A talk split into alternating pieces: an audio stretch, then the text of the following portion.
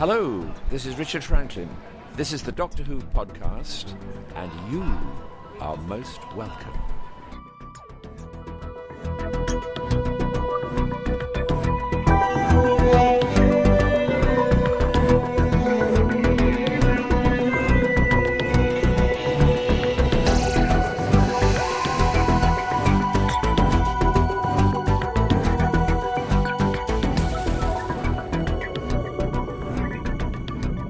Michele, and I'm with uh, Richard Franklin, my my old friend in a way. But yeah, welcome.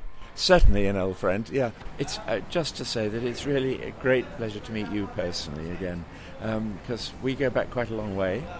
Uh, we go back to a play that we did in San Jose, um, and I'm not going to quote the year because I can't remember it, but um, it was um, Recall Unit of the Great Teabag Mystery. And um, believe it or not, I'm talking to a black leather clad Swedish feminist called Miss Bergbo. Dinduma Engelsman. Well done. Die dumme Engelsmann, yes. Stupid Englishman, yes. The sun is shining, unlike uh, poor old Blighty, where we've got about four feet of water.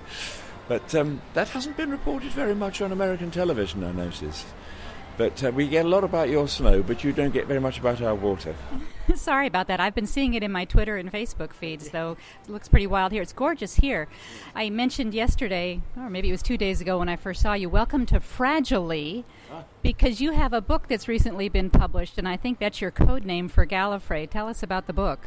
Um, it's called uh, Operation Hate, and it's what happened to Captain Mike Yates, me, when I left the planet of the spiders. Um, the question is, of course, um, he was very sad when he left UNIT, and UNIT was very sad when he left. Does he get back or does he not get back? Well, I have a question for you along those lines. I know that it's been announced that you are in the Worlds of Doctor Who, which is a Big Finish production that, that they're celebrating their 15th anniversary with, and it sounds like Mike Yates will be back in that. Is that the, the early Captain Mike Yates, or is that a more recent one? Time is a very funny thing in the Doctor Who world, and we go back and forth. Um, I've done a lot of work with um, Big Finish, which is wonderful uh, because it's brought the character back into the uh, sphere of the living again. And um, I think you will find stories which tell how Mike Yates was first co opted into UNIT and um, also how he progressed in UNIT. And of course, I've done a, a couple of uh, companion stories as well. We've had a lot going on this year, being the 50th anniversary, longest television series in the world, and all the rest of it. Um, and one of the things that um, has been particularly nice, apart from the Big Finish work, um, has been 15 CDs I did with Tom Baker on Audio Go. Uh, th- that has been a very successful series, and uh, it has definitely you know, sort of given Captain Mike Yates um, a definitely a new lease of life. I think you'll find Mike Yates is going to go on for a long time yet. Yes, indeed. And you referred to the origin story for, for Mike Yates. That was Vengeance of the Stones. Any memories of doing that? That that was really a nice feature for Yates. Yes, uh, Vengeance of the Stones. Yes, I mean it's a it's a very good story, um, and um, I, really there is only one thing to say about Big Finish that it's always a joy to work with them. Um, it's very relaxed. Um, it's always good fun. You meet extraordinarily nice people, interesting people there, and you have a wonderful lunch, a ho- wonderful homemade lunch um, of the very highest quality. I think people go there for the lunch actually. yeah. Well, and I think, are you in on the brunch here in a few minutes? Yes, I can't wait for the brunch. I'm longing for a cup of tea, uh, but I'm not sure. I'm always rather frightened of having tea anywhere outside Britain because um, nobody in the rest of the world really knows how to make it. Uh, for one thing, most people outside Britain don't make tea with boiling water, and it has to be absolutely boiling with bubbles coming out of it. Um, otherwise, you have some sort of rather lukewarm um, drink in which the tea hasn't infused properly. But um, so I may resort to the lovely American coffee. Well, Richard, thank you so much for talking with me. Good luck with the tea or the coffee, and, and, and good luck with your future. We always look forward to what's coming out next. Yeah.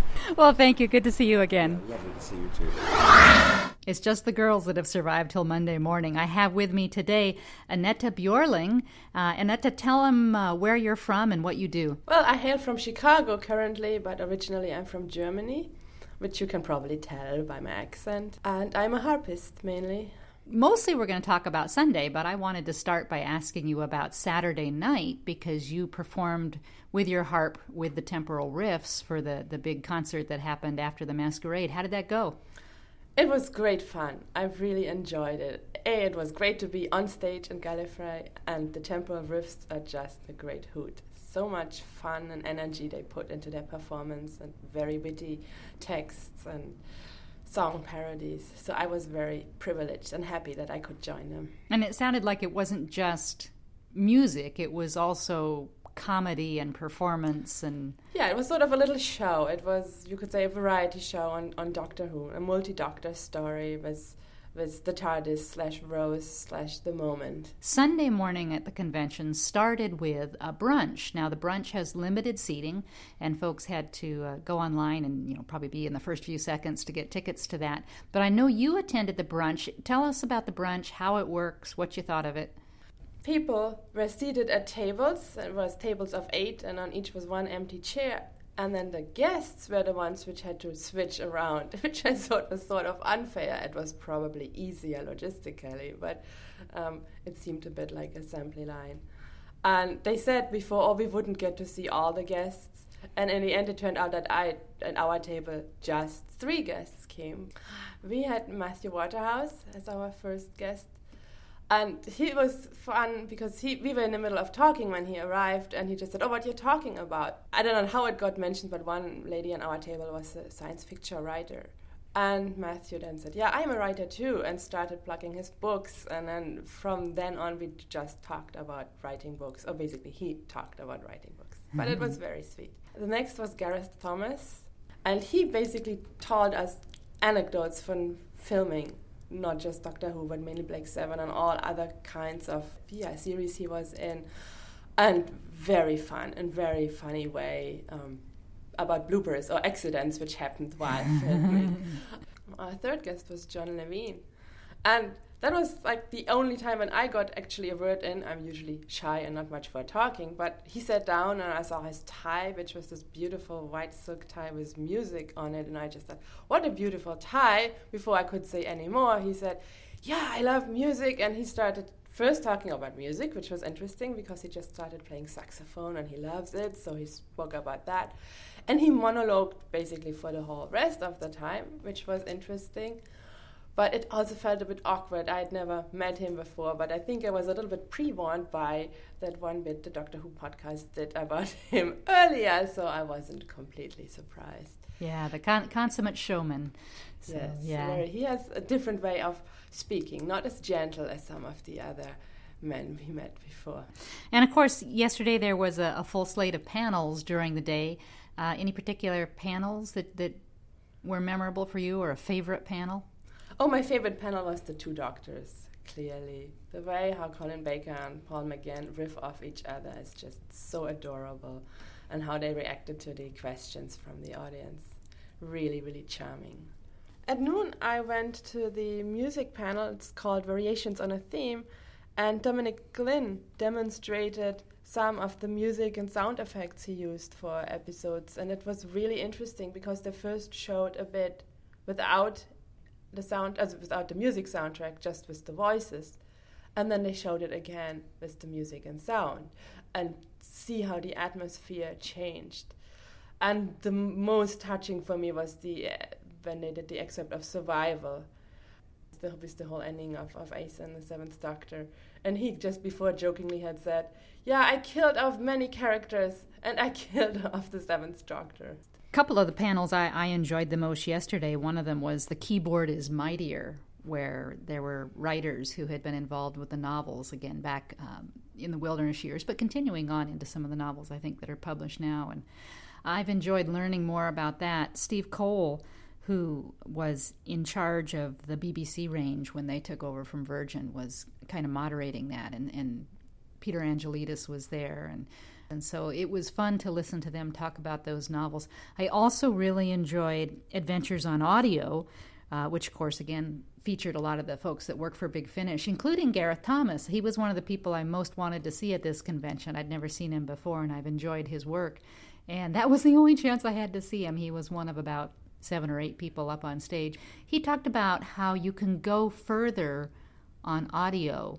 And he specifically talked about being able to get into the characters' minds and how that really broadens and opens the stories because you can you can understand motivation and what they're thinking. And he, he felt that was easier to achieve on audio than on television.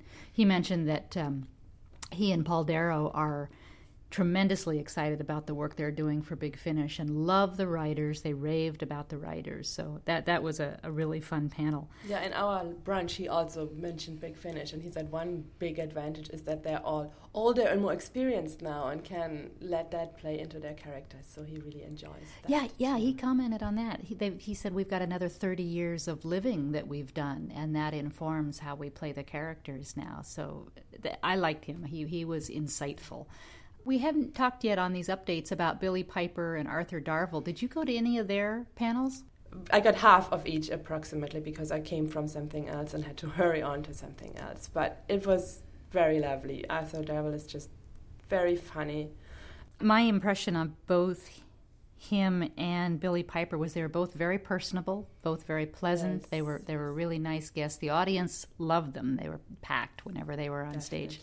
They were very enjoyable to listen right. to. Right. I don't think it was much about Doctor Who. With Billie Piper, I remember more her story about her her son and how he loves Doctor Who and how they yeah, experience this world together. Another thing I really enjoyed yesterday was getting in on the screenings of two of the until recently missing episodes. Uh, Toby Hadoke was the moderator for that, and Deborah Watling and Fraser Hines were there, and they, they talked a lot about it ahead of time. Toby kept pointing out that you can't watch missing episodes; that would be impossible. So these are no longer missing episodes. But it was it was a fun discussion. And then when they showed they showed episode one of Enemy of the World, and they showed episode six of The Web of Fear, and did commentary. Now, it was a little hard to hear. I'm not, this is, the sound crew have been relatively good throughout most of the, the convention. They have an awful lot to do, but I'm not sure they fully understood the concept of, of a commentary where you turn down the volume of the thing that's being watched so that you can hear the commentators. There was and they chose uh, part six of, of Web of Fear partly because Deborah Watling's father featured in so much of it, and they had had some sequences together, and so it was fun to hear her reminiscing about her dad too as well.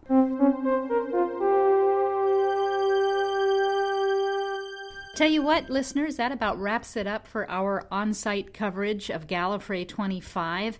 Let me ask uh, Annette, do you have an, an overriding memory or a favorite memory from, from this convention that you'll take with you? Uh, my favorite memory, of course, has to be just meeting Paul McGann in person. There's nothing else what I can think of higher right now. I'll tell you, I think the thing I'll probably take away as, as a primary memory from from this particular Gallifrey is doing these updates. This has been real fun. It's been nice to chat with with listeners. It's been nice to kind of scurry away here into a quiet hallway and share our thoughts. It's even been enjoyable to spend some time in the evenings uh, putting these together for folks who couldn't be here. We're, we're very much aware that there are so many people out there around the globe that would love to participate in this. And so that has been special to me to, to be a part of making that happen to the best that we can. So, folks, if you absolutely cannot resist Gallifrey anymore, tickets for next year for Gallifrey 26 will go on sale March 7th and they're expected to go pretty fast. So you've got just a few short weeks to, to kind of make up your mind about whether to go for those. And, and I would encourage it. I'll tell you, everyone who can should have a chance to experience Gallifrey at least once in their Doctor Who fandom life. Hey, listeners, if you did get a chance to come, we'd love to hear your feedback on what you thought of Gallifrey, what your favorite memories are feedback at the Doctor Who podcast.com. Uh, we love particularly audio feedback. Try and keep it to a couple of minutes so that we can fit it on the podcast. But thank you so much for listening. And Annette, I hope you and everybody else here travel safely. Thank you. You too.